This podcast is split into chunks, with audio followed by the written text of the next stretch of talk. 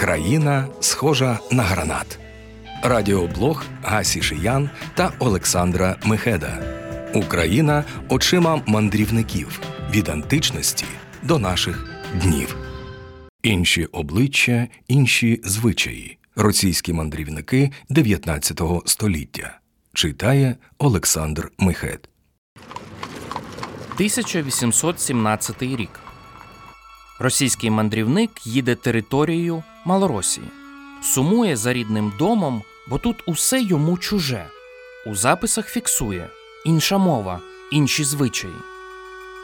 Аж врешті в Ніжині на Чернігівщині він зустрічає підпилих гультіпак. Чує російські пісні, висовується з карети і кричить Наші, русські! То направду були російські мужики, і в їхньому балагані й хаосі він вмить відчуває з ними спорідненість. Ось що значить батьківщина, вигукує він, але все чуже за областю, де він народився. Мандрівник виїздить із Чернігівської губернії в Орловську. Він не перетинає широку річку чи гірський хребет, однак його не полишає відчуття, що він минув чужі землі.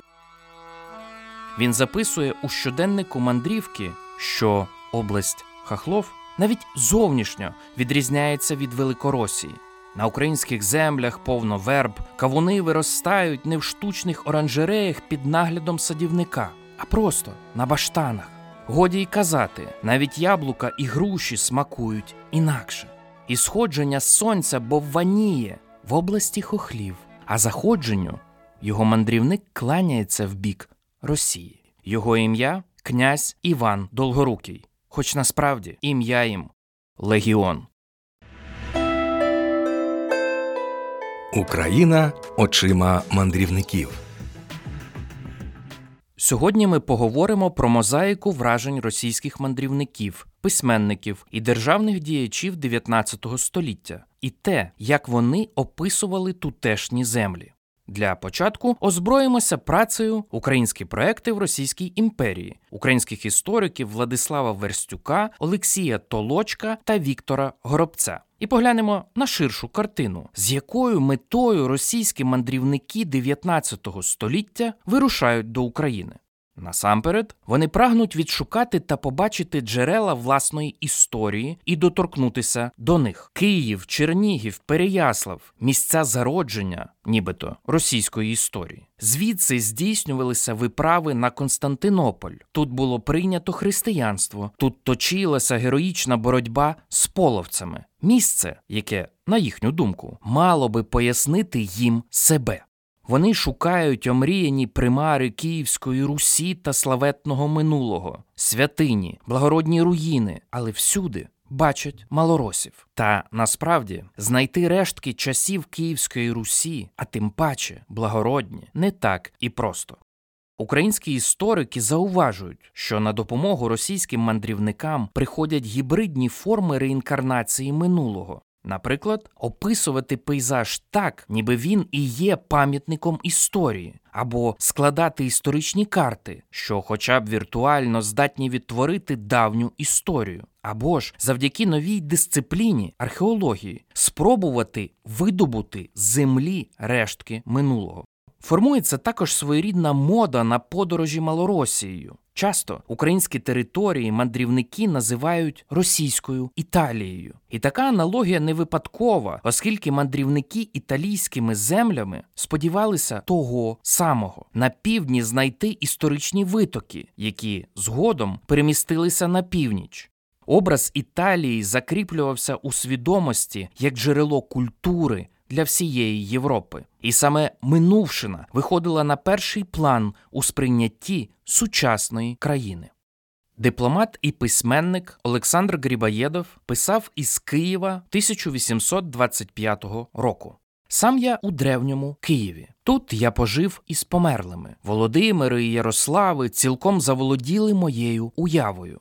За ними ледь помітив я справжнє покоління, як вони мислять і що роблять. Російські чиновники і польські поміщики, Бог відає. Частина мандрівників заздалегідь знайомилася з нотатками своїх попередників із інших країн, зокрема, й боплановим описом України. Така своєрідна підготовка визначала оптику, через яку вони сприймали дійсність. 1816 року опубліковані листи з Малоросії державного діяча, історика, етнографа Олексія Лєвшина. У передмові він пояснює, що його бажання побачити Малоросію спричинене саме давньою історією російською, і, мовляв, будь-який росіянин має побачити Київ і Полтаву, оглянути пам'ятники слави предків наших. Розділ перший він починає з піднесеного штилю. Ось колиска батьківщини нашої, ось земля, яка стала поприщем славних подвигів древніх предків наших. Ось країна, в якій Росія отримала вигляд держави впорядкованої, ну російською мається благоустроєної, засяяла промінням християнства, уславилася мужністю синів своїх, освітилася зорею просвітництва і почала швидкий політ свій, що підніс її на найвищий щабель слави і величі. Він їде в Малоросію, аби відтворити в пам'яті знамениті діяння побідоносних слов'ян, вслуховується у відголоски їхньої слави і поспішає побачити ті місця, які були свідками їхньої величі. Фактично, вкоріненість у традицію, можливість пишатися славним минулим, усвідомленість минулого для Росії неможлива без занурення в реальний і реконструйовано модельований український простір. Візьмімо це за точку відліку і погляньмо, якою ж російські мандрівники бачили країну, яку публіцист і славянофіл Іван Аксаков називав справжньою Хохландією. Радіопубліцистика на Радіо Культура. Нашим провідником у цій частині розповіді стане праця сучасного російського дослідника Сергія Білякова Тінь Мазепи Українська нація в епоху Гоголя. До слова, Мазепа в назві його праці символізує якраз точку розламу між українською і російською оптикою та їхню непримиренність у питанні Івана Мазепи. Типові українці в дописах російських мандрівників постають понурими, мовчазними, самовпевненими, потайними, себто скритними, впертими. Взагалі мандрівники пишуть про особливу хохляцьку впертість. Тарас Шевченко у щоденнику теж згадує особливу понурість бідного малоросійського мужика в тіні черешневого і вишневого садків, який загорнувся у Шевченка окутав себе неймовірною вічно усміхненою природою і затягує свою понуру задушевну пісню. Ця благословенна країна схожа на гранат, привабливий зовні і поживний усередині, сказав мандрівник і книжник Павло Халепський після зустрічі з Богданом Хмельницьким. І ми повторюємо цю метафору, щоби ще раз побачити себе збоку. Ви слухаєте проєкт Радіокультура. Окремою рисою російські мандрівники часто називали чесність. Олексій Лєвшин на початку 19 століття фіксує, що крадіжки тут викликають огиду. В інших спогадах за півстоліття по тому читаємо: крадіжка між малоросами вважається ганебним, найненависнішим пороком. А в іншому місці чесність малороса відома всім. Крадіжки рідко трапляються. Однак заразом із чесністю росіяни вбачали в українцях скритність та крутійство, себто плутавство. І ці риси Сергій Аксаков убачав навіть у Гоголі. Першу зустріч із Миколою Васильовичем він описував так: зовнішність Гоголя була тоді цілком іншою та невигідною для нього. Хохол на голові, гладко підстрижені скроні, виголені вуса і підборіддя. Нам здалося, що в ньому було щось хохляцьке і крутійське. Але знову ж на противагу крутійству і всьому тому, що викликає підозри, мандрівники описують чуттєвість малоросів, їхню схильність до задумливої споглядальності і задушевного ліризму, любов до природи та зневагу до гендлярства. Російський вчений Василій Зуєв подорожував Україною наприкінці XVIII століття. Звісно, він описував чисті, вимазані глиною і побілені хати, звісно, родючу землю. Та мандрівника дивувало, що українці не знали розкоші і не гналися за наживою, а продавали виключно те, що вже не могли самі використати і спожити. Письменник та етнограф Ніколай Полівой писав Малорос мовчазний, не кланяється, як це прийнято серед російських селян. Багато не обіцяє, але він хитрий, розумний, цінує обіцянку і дотримується її. Сергій Біляков наводить спостереження сучасної славістки Марії Лескінен, яка пише, що різниця між великоросом і малоросом нагадує протиставлення людини, яка запізнала цивілізацію та міську культуру до людини традиційної культури, яку не зачепила гріховна цивілізація. Погляд росіянина на малороса це зверхній погляд цивілізованої людини на природну, яка вважається невід'ємною частинкою пейзажу, природи, потоку життя і м'якшого клімату. Така вписаність у природу, єднання з нею найчастіше виринає в описах відмінностей між великоросійськими і малоросійськими селами. У вже цитованому записі в щоденнику Тарас Шевченко фіксує. Великороси, мовляв, мають вроджену антипатію до зелені, до цієї блискучої ризи всміхненої природи. Далі Тарас Григорович узагалі розвиває думку Гоголя, що великоросійське село це звалена купа сірих дровеняк з чорними отворами замість вікон, вічний бруд, вічна зима. От не те, що малоросійська. Михайло Погодін, професор Московського університету, у середині 19 століття описує ту саму опозицію. Українська хата в тіні зелених пишних дерев як свідчення зв'язку господаря з природою і його любові додому. Натомість у господарстві великороса зрідка коло хати буде щось рости, а сама хатина лише місце для сну. Радянська літературознавиця і письменниця Лідія Гінзбург вже в 20 столітті пише, що українське житло організоване за принципом оази довкола степ, по той бік тину дорожній пил, глибок, наче пісок, а за тином з його одноманітним і милим орнаментом хата, яку поглинула зелень.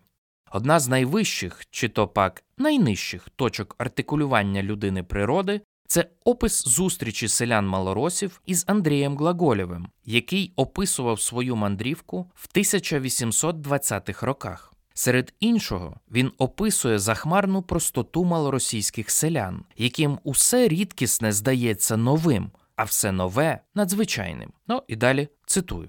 Подивування своє про зустріч із іноземцем висловлює він своєму товаришу пантомімою з повною дитячою впевненістю, що ви, не почувши його слів, не зможете зрозуміти його рухів.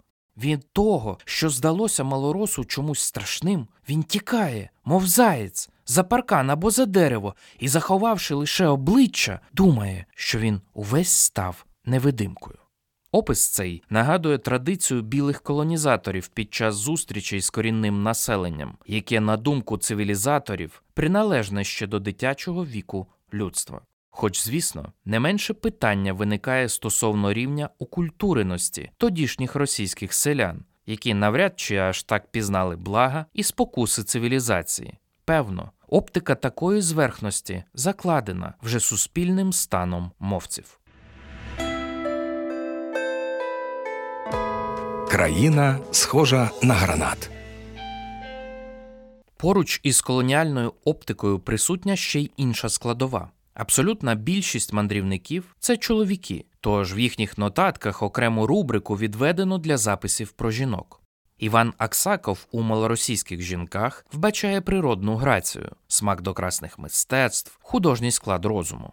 Інші пишуть, що в Малоросії жінка власниця і господарка дому. Часто вони мали горду і вільну поставу, рішучу твердість у всіх вчинках, відзначалися особливою мужністю. Ну а дітей своїх матері лякали тим, що москаль прийде і забере їх. На початку 19 століття Петр Шаліков, письменник-сентименталіст, журналіст, писав про українських жінок. Загалом жінки тут милі, майже всі стомними і разом з тим палкими очима, в котрих так яскраво виявляється чулість душі і серця. Природа наложила на їхні обличчя знак любові і ніжності. Він також зауважує різницю в поведінці українок. Тут не Москва. Не скоро господиня дому вас уласкавить, не буде зараз же запрошувати вас на вечірку, на обід чи на вечерю. Так само відрізнялася і мода. І коли Тарасу Шевченку знадобилося вдягнути натурницю на український манер, виявилося, що кравчині в Петербурзі й гадки не мають, що таке плахта і гарно пошита дівоча сорочка. Врешті довелося їх замовляти з дому і доставати через квітку Основ'яненка. Однак у контексті розмови про жінок віднаходимо напрочуд показовий і важливий епізод. У вересні 1855 року Іван Аксаков в якості старшини московських військ пише з містечка Борзна листа, в якому описує похід ополченців українськими землями. В Малоросії нас зустрічають під час походу без порівняння краще, ніж в Росії. Майже скрізь священники з Христом, образами й хоругвами виходять на зустріч з натовпом цікавого народу. Господині з особливою гостинністю приймають військових на ночівлю, влаштують постіль і наварюють всякої всячини. Вони ставляться до них як до мандрівників, у яких попереду страшне випробування. Та вже дуже швидко це почуття охолоджується, і вони не можуть дочекатися, коли вже це військо ополченців полишить їх. Аксаков підкреслює. Наші вояки залишаються зовсім байдужі до уваги жіноцтва та відповідають грубощами, образами, вимагають ще їжі, насміхаються над хохлами. І цитую: як ненажерливі вовки на овець, кидаються на горілку, перепиваються і п'яні до огиди. Та ще на ранок господиня побачить, що в нагороду за її гостинність у неї багацько Аксаков використовує саме це слово без перекладу. Багацько гусей і кур покрадено й порізано. Так що на другий день, коли трапиться перехід війська, господиня або нічого не готує, або замикає усі речі на колодку. І Аксаков робить влучну спробу пояснити таку модель поведінки, бо ж відтоді, як вони прийшли в Малоросію, їхня ватага почала більше п'янствувати і красти. Аксаков бачить тому більшу причину, ніж просто дешева горілка. За цим криється усвідомлення своєї вищості, і він пояснює: тут вони почуваються, наче на чужій сторонці, не в Росії, і дивляться на жителів не як на людей а як на цілковитих чужинців. А значить, з цим корінним, нецивілізованим населенням можна робити, що заманеться, або ні. Інші обличчя, інші звичаї. Російські мандрівники 19 століття читав Олександр Мехет. Україна очима мандрівників. У підготовці епізоду використано праці Україна і Росія в історичній ретроспективі, українські проекти в Російській імперії Владислава Верстюка, Олексія Толочка та Віктора Горобця, Тінь Мазепи, Українська нація в епоху Гоголя, Сергія Білякова, Чужинці про Україну Володимира Січинського. Свідчення, записки та нотатки про Україну авторів іноземців різних епох збирали письменниця Гася Шиян та письменник Олександр Мехет.